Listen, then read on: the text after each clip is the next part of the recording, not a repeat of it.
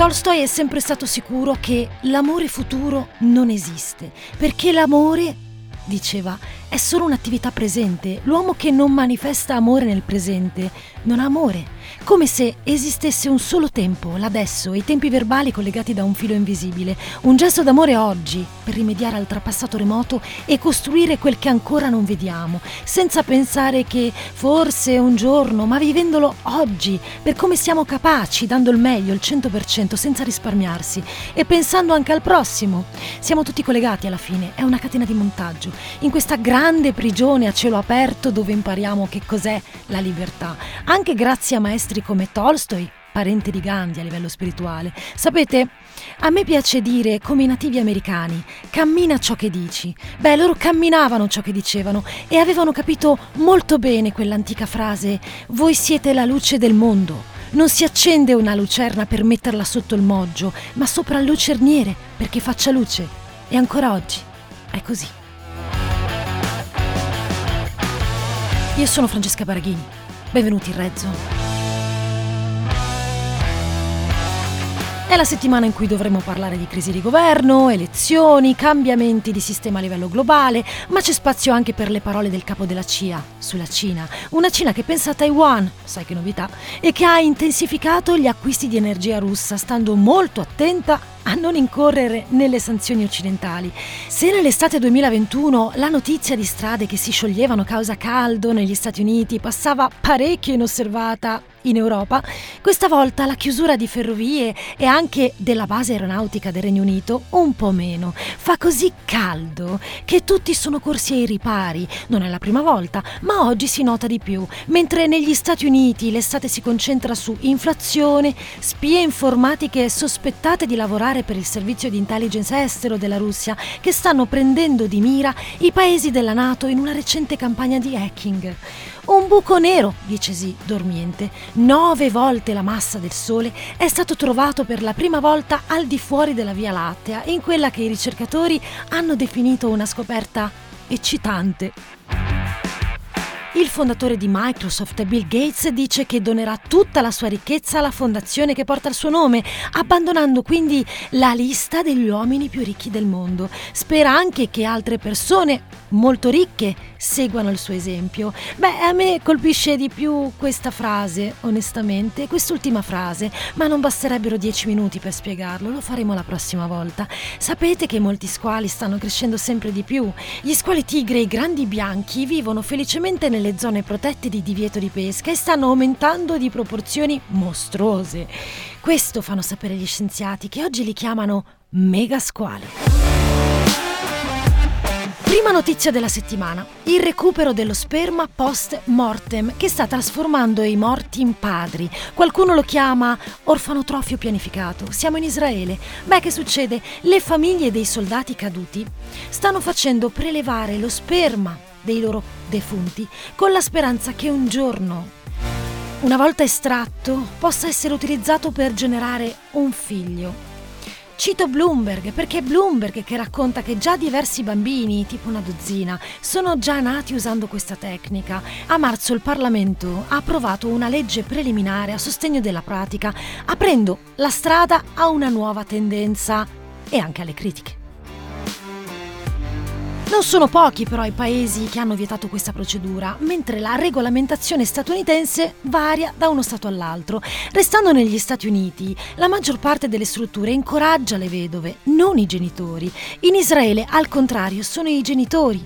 Sono i genitori di questi giovani che si battono per il diritto di avere nipoti.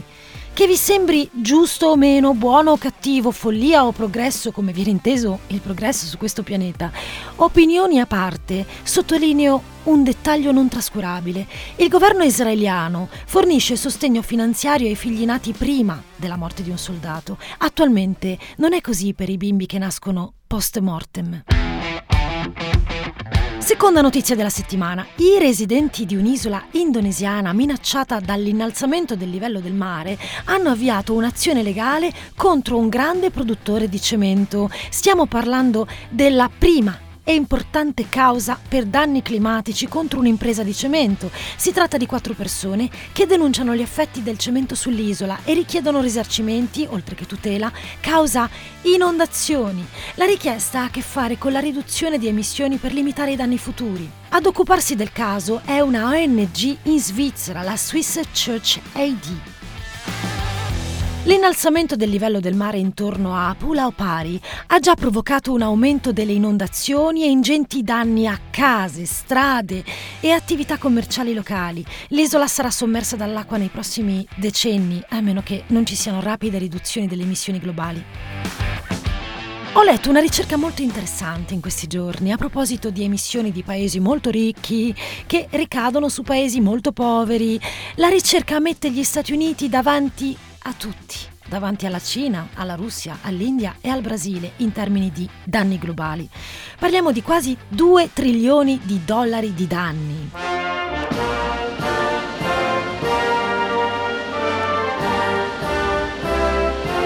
Tutto questo causa e ha causato danni che si traducono in ondate di caldo, raccolti insufficienti e altre conseguenze. Stati Uniti in primis, poi Cina, Russia, India Brasile, che hanno causato insieme un totale di 6 trilioni di dollari di perdite in tutto il mondo, ovvero circa l'11% del PIL globale all'anno dal 1990 chiaramente alimentando il cambiamento climatico. I ricercatori di Dartmouth hanno combinato una serie di modelli diversi che mostrano fattori come emissioni, condizioni climatiche locali e cambiamenti climatici per accertare l'impatto preciso del contributo, chiamiamolo così, di un singolo paese alla crisi climatica. Hanno cercato questi collegamenti per un periodo che va dal 1990 al 2014. La ricerca è stata pubblicata sulla rivista Climatic Change. Terza notizia, polizia predittiva, ovvero poter sapere dove verrà commesso un crimine prima che accada. I data scientist e gli esperti di intelligenza artificiale vogliono realizzarlo. Molte forze di sicurezza stanno studiando questo, in particolare negli Stati Uniti, un paese in cui gli omicidi armati sono all'ordine del giorno. Ma restiamo in Europa. È iniziato da settimane il coordinamento tra 27 polizie europee, il che significa che potranno acquisire acquisire e conservare dati delle persone, di tutti, non solo dei criminali. Volete sapere che cosa ne pensa il garante europeo dei dati personali? Beh, dice un ampliamento di poteri a dismisura senza alcuna garanzia, ma so che le cicale sono una gran bella distrazione rispetto alle sue parole.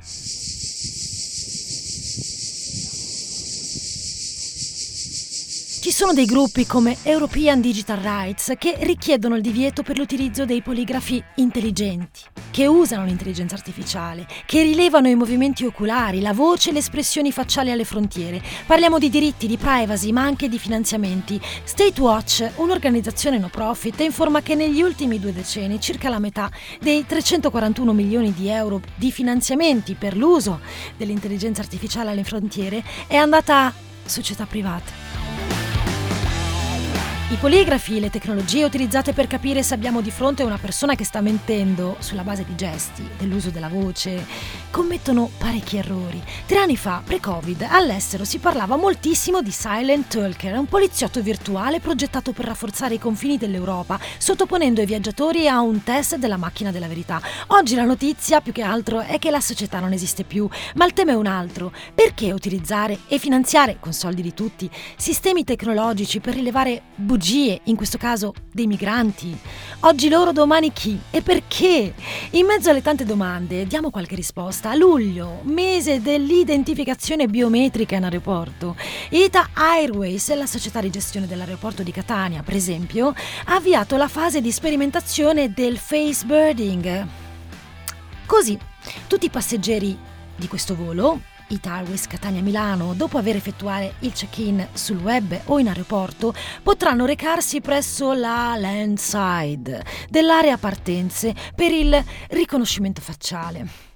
Spiegazione. Velocità, no code, no esibizione di documenti o carta d'imbarco. In Europa Ma anche qui non tutti sono d'accordo, vale anche per la polizia predittiva, ma i soldi e la ricerca vanno in questa direzione. Un gruppo di ricerca dell'Università di Chicago ha sviluppato un modello in grado di prevedere probabili aree di criminalità con una settimana di anticipo. Attualmente lo strumento ha un tasso di precisione del 90%. Quarta notizia, robotaxi con volante staccabile. Arriva nel 2023, tra poco. Apollo RT6, così si chiama, raggiungerà le strade senza volante una volta che le autorità cinesi lo approveranno, fa sapere l'azienda che si chiama Baidu e che ha voluto aggiungere. L'uso di questo robotaxi costerà meno di un taxi tradizionale, ma dai. Torniamo sempre qui, eh. che siano volanti o robot autonomi. Mi pare di capire che sia la categoria, quella di tassisti, più sbeffeggiata in assoluto e in tutto il mondo. Il veicolo completamente elettrico costerà 250.000 yuan, 31.000 sterline. L'obiettivo della società è chiaramente la distribuzione di decine di migliaia di veicoli autonomi in tutta la Cina, anche perché l'ambizione di Pechino è guidare la tecnologia di guida autonoma a livello globale, superare gli Stati Uniti. Che novità! Quinta notizia. Non salvi il pianeta solo facendo la differenziata e qui dovremmo aggiungere che tranquillo ti devi lavare, non risparmiare su acqua e sapone, grazie. Ci sono tante cose che si possono fare, ma molto di più può fare chi inquina, chi dà autorizzazioni, chi concede jet privati. Ne avevamo già parlato, sì, ma torno sull'argomento e lo faccio dopo le critiche contro Kylie Jenner. Motivo l'uso di costosi e inquinanti jet per voli di pochi minuti ogni settimana. Io e te ci andiamo in auto, qualcuno in bici, altri a piedi, lei ci va in aereo privato. Non dimentichiamo che il 5% delle emissioni globali prodotte dal settore dell'aviazione è causato dall'1% della popolazione. Potrei andare avanti con le statistiche, ma restiamo qui. Sono i ricchissimi, insomma. Jenner è stata sgamata da un post su Instagram, l'ha messo lei. Durata del volo, il suo volo, 17 minuti. E non è l'unica. Comunque, secondo Celebrity Jets, un account Twitter che ci racconta e traccia i voli delle celebrità, la tratta è stata Los Angeles Camarillo, cose così. Per un jet un BD700 da 72 milioni di dollari. Dicevo, non è l'unica. Drake ha preso un volo di 18 minuti da Hamilton a Toronto. Mark Wahlberg ha preso un volo di 23 minuti da Dublino alla contea di Clare in Irlanda. La lista è lunga, fatevi un giro. Per noi virtuale, ovvio. Andate a controllare. Molti di questi brevi voli servono a parcheggiare un aeromobile in una posizione comoda o meno costosa, o semplicemente sono la normalità, come usare la bici. Floyd Mayweather, il pugile, ha fatto 14 minuti da Las Vegas a Anderson, è molto vicino, per tornare poco dopo subito indietro. Insomma, si può tornare indietro. Chi decide? Le istituzioni? E i governi? Le aziende private? Una vecchia lettera firmata a Tolstoi e indirizzata a Gandhi finisce così. I governi sanno dove sta il loro pericolo principale e proteggono con vigilanza i loro interessi. Si tratta di essere o non essere, con perfetta stima. Beh, con perfetta stima, anche da parte mia. Anch'io vi saluto. Buona estate. Ci sentiamo presto in Red Zone.